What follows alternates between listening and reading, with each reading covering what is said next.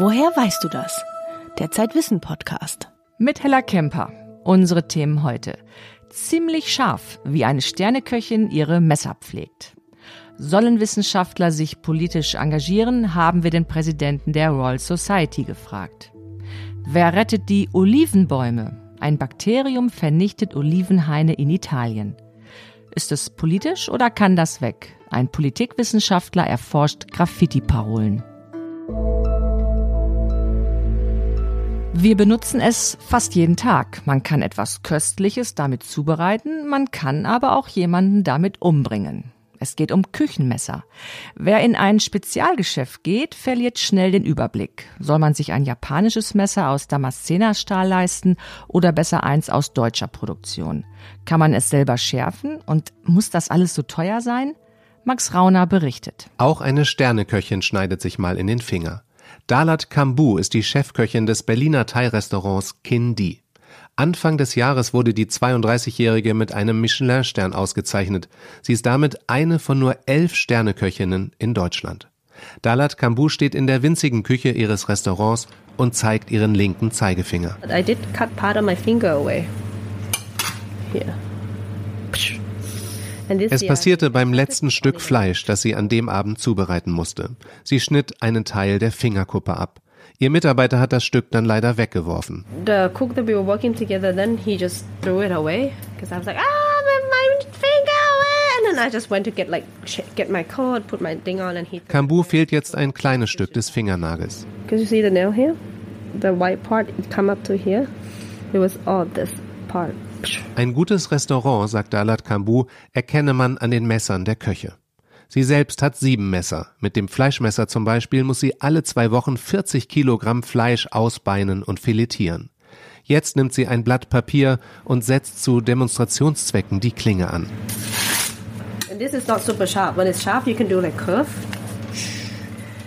Das ist jetzt nicht super scharf, sonst könnte man damit sogar eine Kurve ins Papier schneiden. Wenn ein Messer so aussieht wie das hier, wurde es immer mit Hand geschliffen und geölt. Jemand hat sich darum gekümmert. Manchmal sind Messer dreckig und abgefuckt. Vielleicht ist der Besitzer zu beschäftigt. Jedenfalls zeigt es, dass er nicht mit Leidenschaft bei der Sache ist. Dann sind da noch ein Messer zum Fischfiletieren und zwei erstaunlich kleine Messer. Das hier ist ein typisches Messer aus Thailand sehr weich und man kann die Spitze mit einer Zange verbiegen. Wir benutzen es, um alle möglichen Kerne rauszuholen. Und das hier ist fürs Gemüseschnitzen. Thai-Restaurants machen das gerne, aber wir nicht so oft. Manchmal verzieren wir einen Rettich damit. Dalat Kambu kauft ihre Messer für 100 bis 200 Euro in Spezialgeschäften in New York und Berlin. Und die halten dann auch eine Weile, sechs Jahre und länger.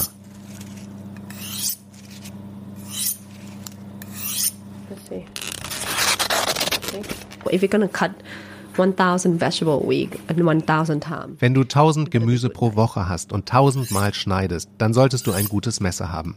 Denn wenn du das 999. Mal schneidest, sollte der Schnitt so schön sein wie beim ersten Mal.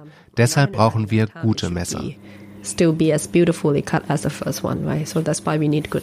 Im britischen Cambridge lebt Tim Hayward.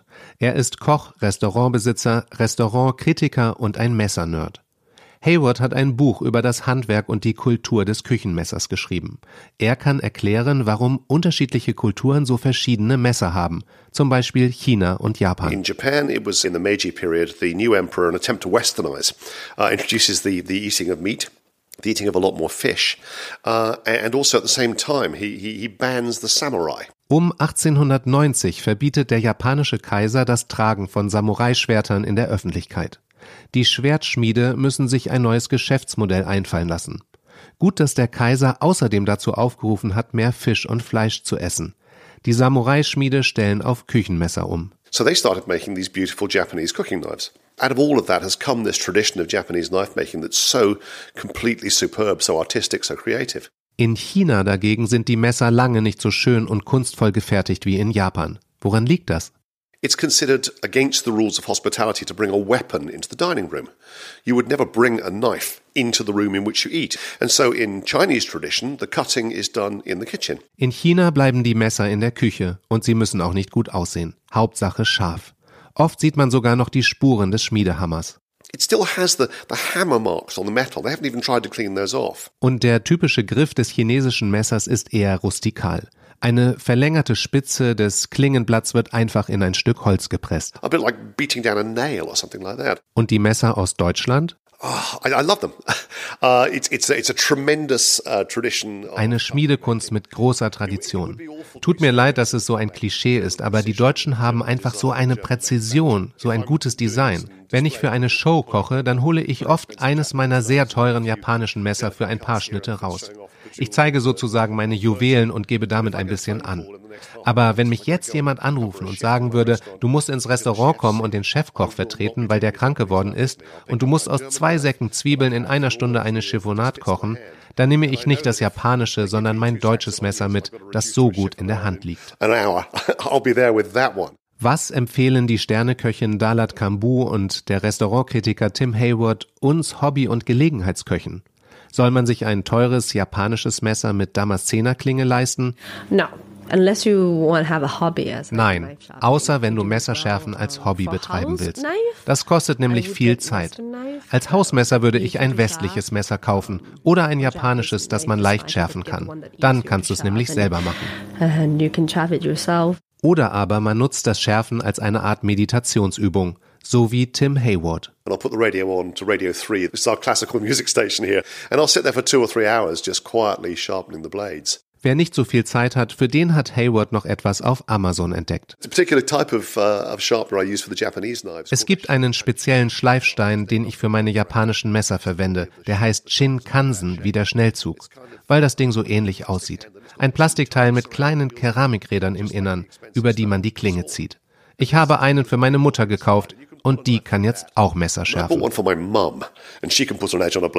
Messer heißt das Buch von Tim Hayward. Es ist im Dumont Verlag erschienen. Und das Thai-Restaurant von Dalat Kambu ist das Kindi in der Berliner Lützowstraße. Max Raune hat die Sterneköchin für die dreiteilige Serie Besser durchblicken im Zeitwissen Magazin getroffen. Darin lesen Sie, was wir von Experten für den Alltag lernen können.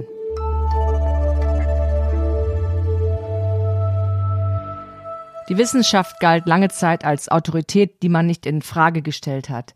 Aber das hat sich geändert. Immer öfter muss sie sich wehren gegen Donald Trump, gegen Impfgegner oder Kritiker, die die Methoden der Forscher in Frage stellen.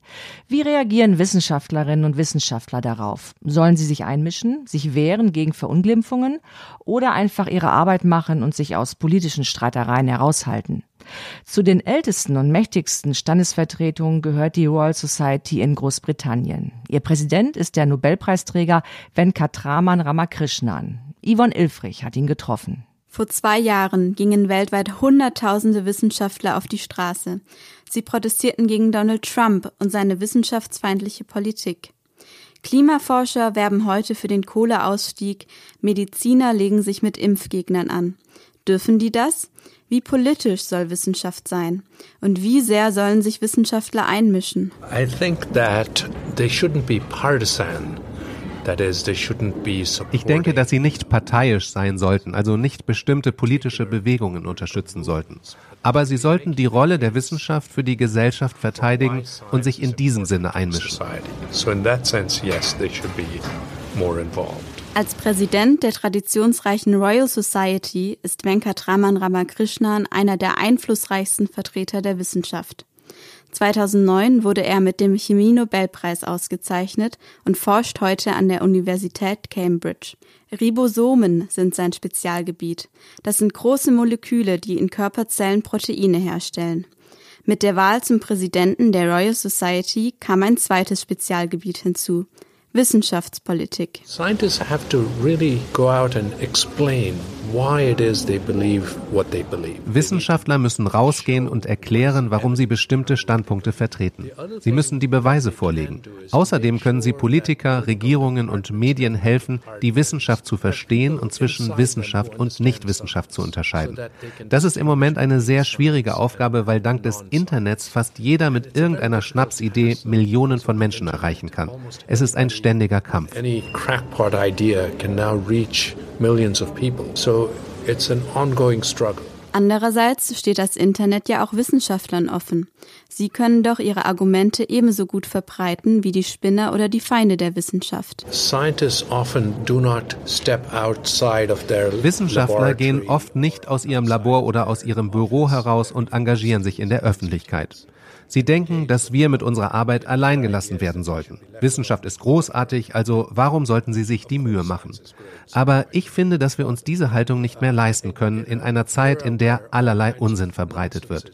Sonst wird es sehr schwierig, den Nonsens aufzuhalten.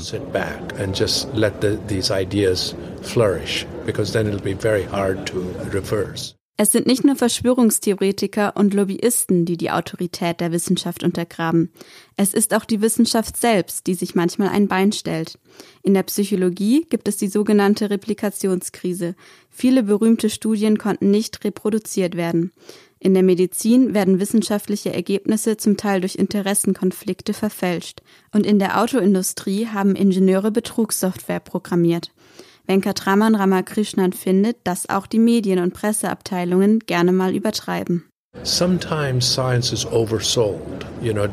Manchmal wird Wissenschaft überverkauft. Da wird eine Entdeckung gemacht und dann lautet die Nachricht neues Heilmittel gegen Krebs, obwohl es vielleicht erst in 15 Jahren soweit ist. Wissenschaftler müssen sehr vorsichtig sein, wenn sie mit Journalisten sprechen, um sicherzustellen, dass die Grenzen und Unsicherheiten ihrer Erkenntnisse deutlich werden. Gar nicht so einfach, in diesen Zeiten Wissenschaft zu betreiben. Aber das ist kein Grund zu resignieren, meint Venkatraman Ramakrishnan. Es gibt genug zu tun. I think scientists need to come together to solve really global problems. Die Wissenschaftler müssen sich zusammentun, um die großen globalen Probleme zu lösen. Ernährungssicherheit, Klima, nachhaltige Energieversorgung, die alle miteinander verbunden sind und den Kampf gegen Infektionskrankheiten. Das sind alles große Herausforderungen, die die Länder gemeinsam angehen müssen. Auch die Wissenschaft muss dafür international zusammenarbeiten. Uh, when it comes to tackling big problems in science. Der Präsident der Royal Society im Gespräch mit Zeitwissen. Yvonne Ilfrich hat ihn auch gefragt, welches Buch er empfehlen kann. Die Antwort finden Sie in der Rubrik Das lesen Nobelpreisträger in unserer aktuellen Ausgabe.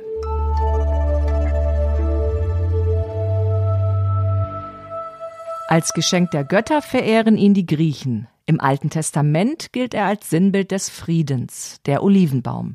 In Deutschland sind Oliven und Olivenöl ein Massenprodukt. Doch immer mehr Bäume tragen keine Früchte. Sie werden bedroht von einem Bakterium. Zeitwissenautorin Rebecca Gottel hat sich dem winzig kleinen Angreifer an die Fersen geheftet. Galantino Lafiurato, Tenuta Arcamone, Frantoio Moralio Peranzano. Die melodischen Namen klingen wie die Titel italienischer Opern – sind aber verschiedene Sorten Olivenöl. Das gilt im Süden Italiens, in Apulien, als grünes Gold.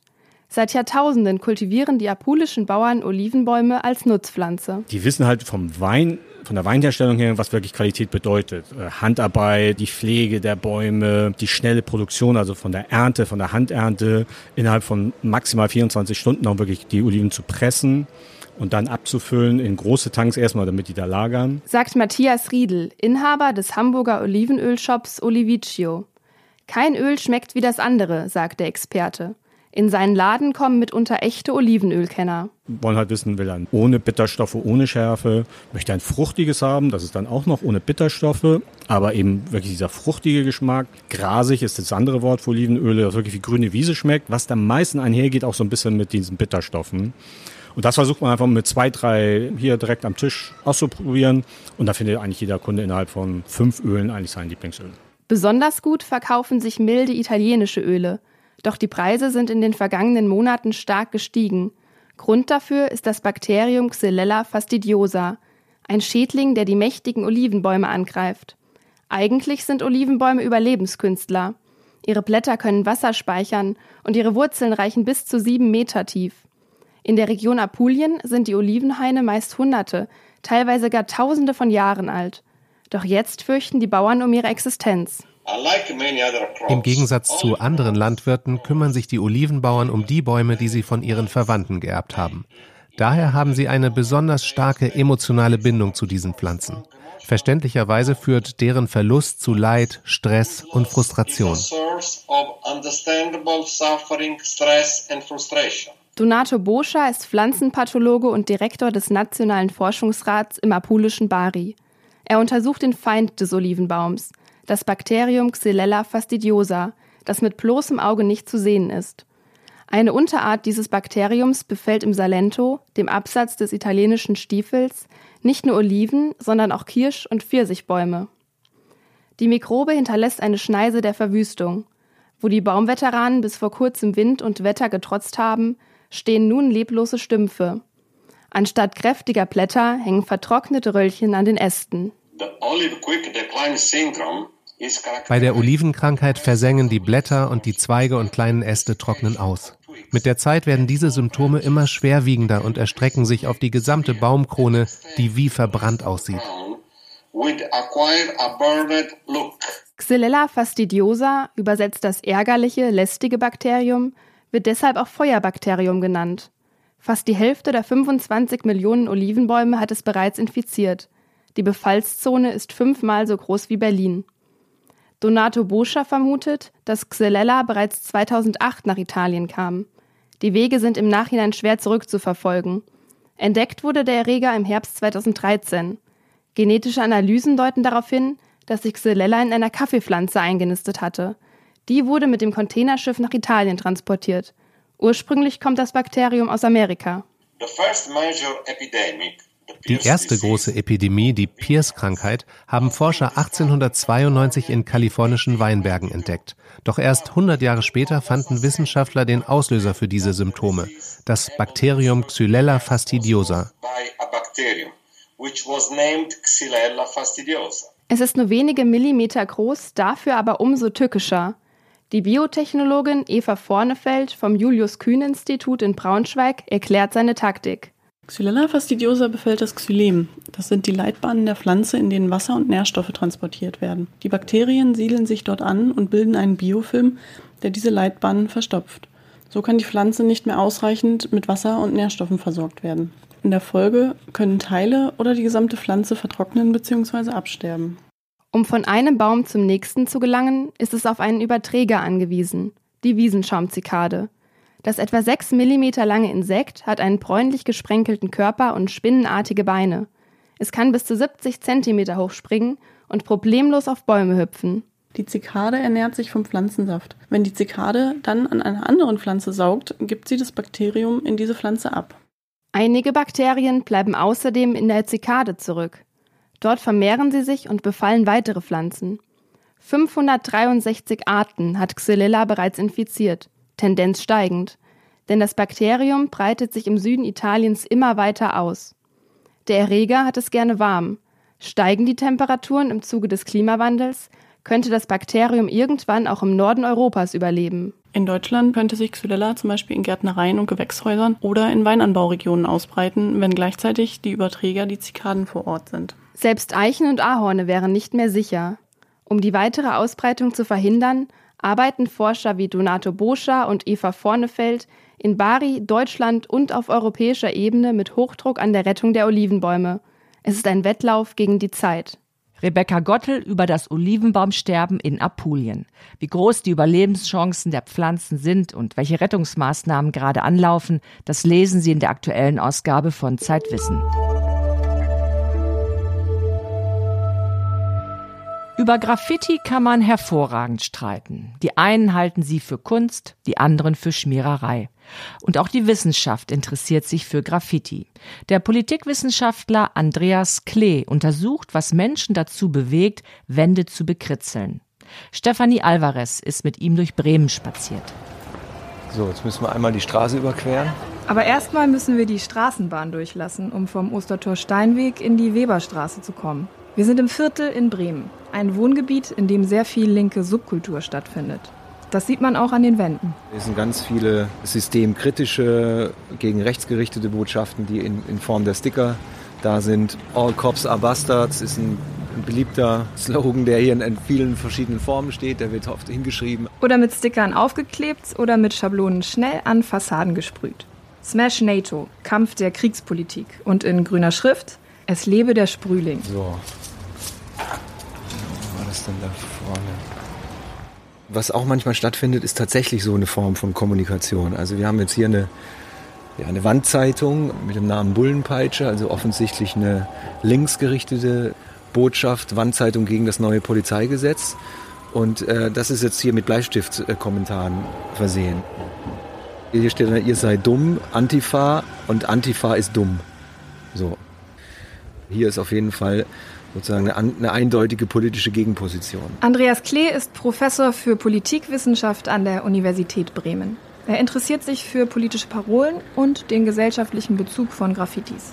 Klee sieht darin keine Schmierereien, sondern eine Kommunikationsform des Politischen. Oft dienen die Symbole und Parolen als Reviermarkierungen. Es ist jetzt nicht so, dass man eben gezielt versucht, seine eigene Botschaft in den anderen Stadtteil zu übertragen, im Sinne von, dass man vielleicht versucht, die anderen zu überzeugen. Das Austragen von politischen Konflikten findet tatsächlich nicht statt. Städte betrachtet Andreas Klee als Labore gesellschaftlicher Entwicklung. Nicht jeder Winkel unterliegt der sozialen Kontrolle wachsamer Nachbarn. Das macht Städte für Sprayer attraktiv.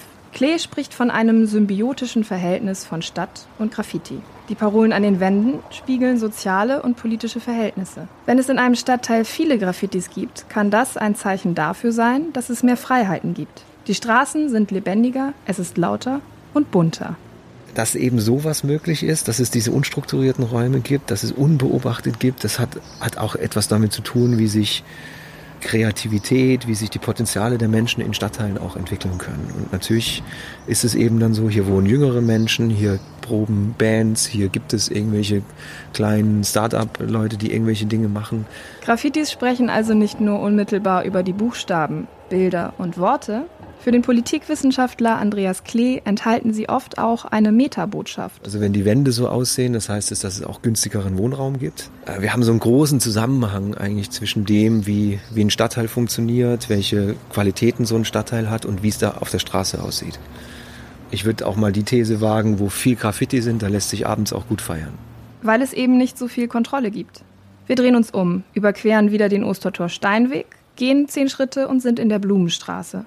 Vor uns eine komplett zugesprayte Wand. Es ist eine ganz andere Struktur der Straße erstmal. Also wir haben keine Vorgärten, wir haben hier mit dieser Wand praktisch die niemand so richtig gehört. Dahinter ist, glaube ich, irgendwie so ein, so ein Garagenhof oder sowas. Da kümmert sich also keiner drum. So richtige Botschaften kann man an der Wand keine erkennen. Die bombastischen Schriftzüge überbieten sich gegenseitig. Aber in der Mitte der Wand steht, wofür lebst du? Klein und unscheinbar mit einem Edding auf die bunten Schmierereien geschrieben. Warum macht jemand sowas? Das ist eine Botschaft oder es ist ja eine philosophische Frage, die eigentlich dann dahinter steckt. Und ähm, es, es widerspricht eigentlich so klassischen Überlegungen von Kommunikation. Im Gegensatz zu den anderen Graffitis geht die Frage ästhetisch unter. Es geht dem Verfasser nicht um Selbstdarstellung, wie in der Graffiti-Kultur üblich. Und ich meine, man muss sich mal überlegen, was sozusagen notwendig ist, um das dahin zu bringen. Also ich muss hier, ich weiß nicht, ob ich extra hingehe, aber ich gehe hier durch, ich habe ein Edding dabei, ich schreibe das dahin, es droht die Gefahr, dass ich irgendwie gesehen werde, dass ich vielleicht Ärger kriege. Polizisten machen solche Sachen, dass man dann die ganze Wand irgendwie wieder streichen muss, weil man der oder die Doofe ist, die erwischt worden ist. Es hat nochmal eine andere Qualität, als das jetzt irgendwie bei Twitter oder so rauszuhauen. Wofür lebst du? Ist das nun Kapitalismuskritik oder ein Kommentar auf die prallende Graffiti-Szene selbst? Ich würde jetzt gerne eine Antwort darunter schreiben. Aber womit? Ich habe weder Dose noch Edding dabei. Und Andreas Klee auch nicht. Er ist ja Forscher und die Wissenschaft soll objektiv bleiben. Stefanie Alvarez war mit dem Politikwissenschaftler Andreas Klee in Bremen unterwegs. Vielleicht gucken Sie beim nächsten Graffiti, das Sie entdecken, jetzt anders hin. So wie wir in der aktuellen Ausgabe von Zeitwissen. Der Blick der anderen heißt der Artikel, der unsere Serie Was wir von Experten lernen können abschließt. Weitere Themen im Heft. Das macht mich aus, wie man zur Quelle der eigenen Persönlichkeit findet stark wie ein Baum. Das Bauen mit Holz erlebt ein erstaunliches Comeback. Wo fahren wir hin? Eine Zeitreise zu den Straßen im Jahr 2030. Das war der Zeitwissen Podcast. Den nächsten gibt es am dritten Sonntag im Oktober. Ich bin Hella Kemper und sage Tschüss bis in vier Wochen.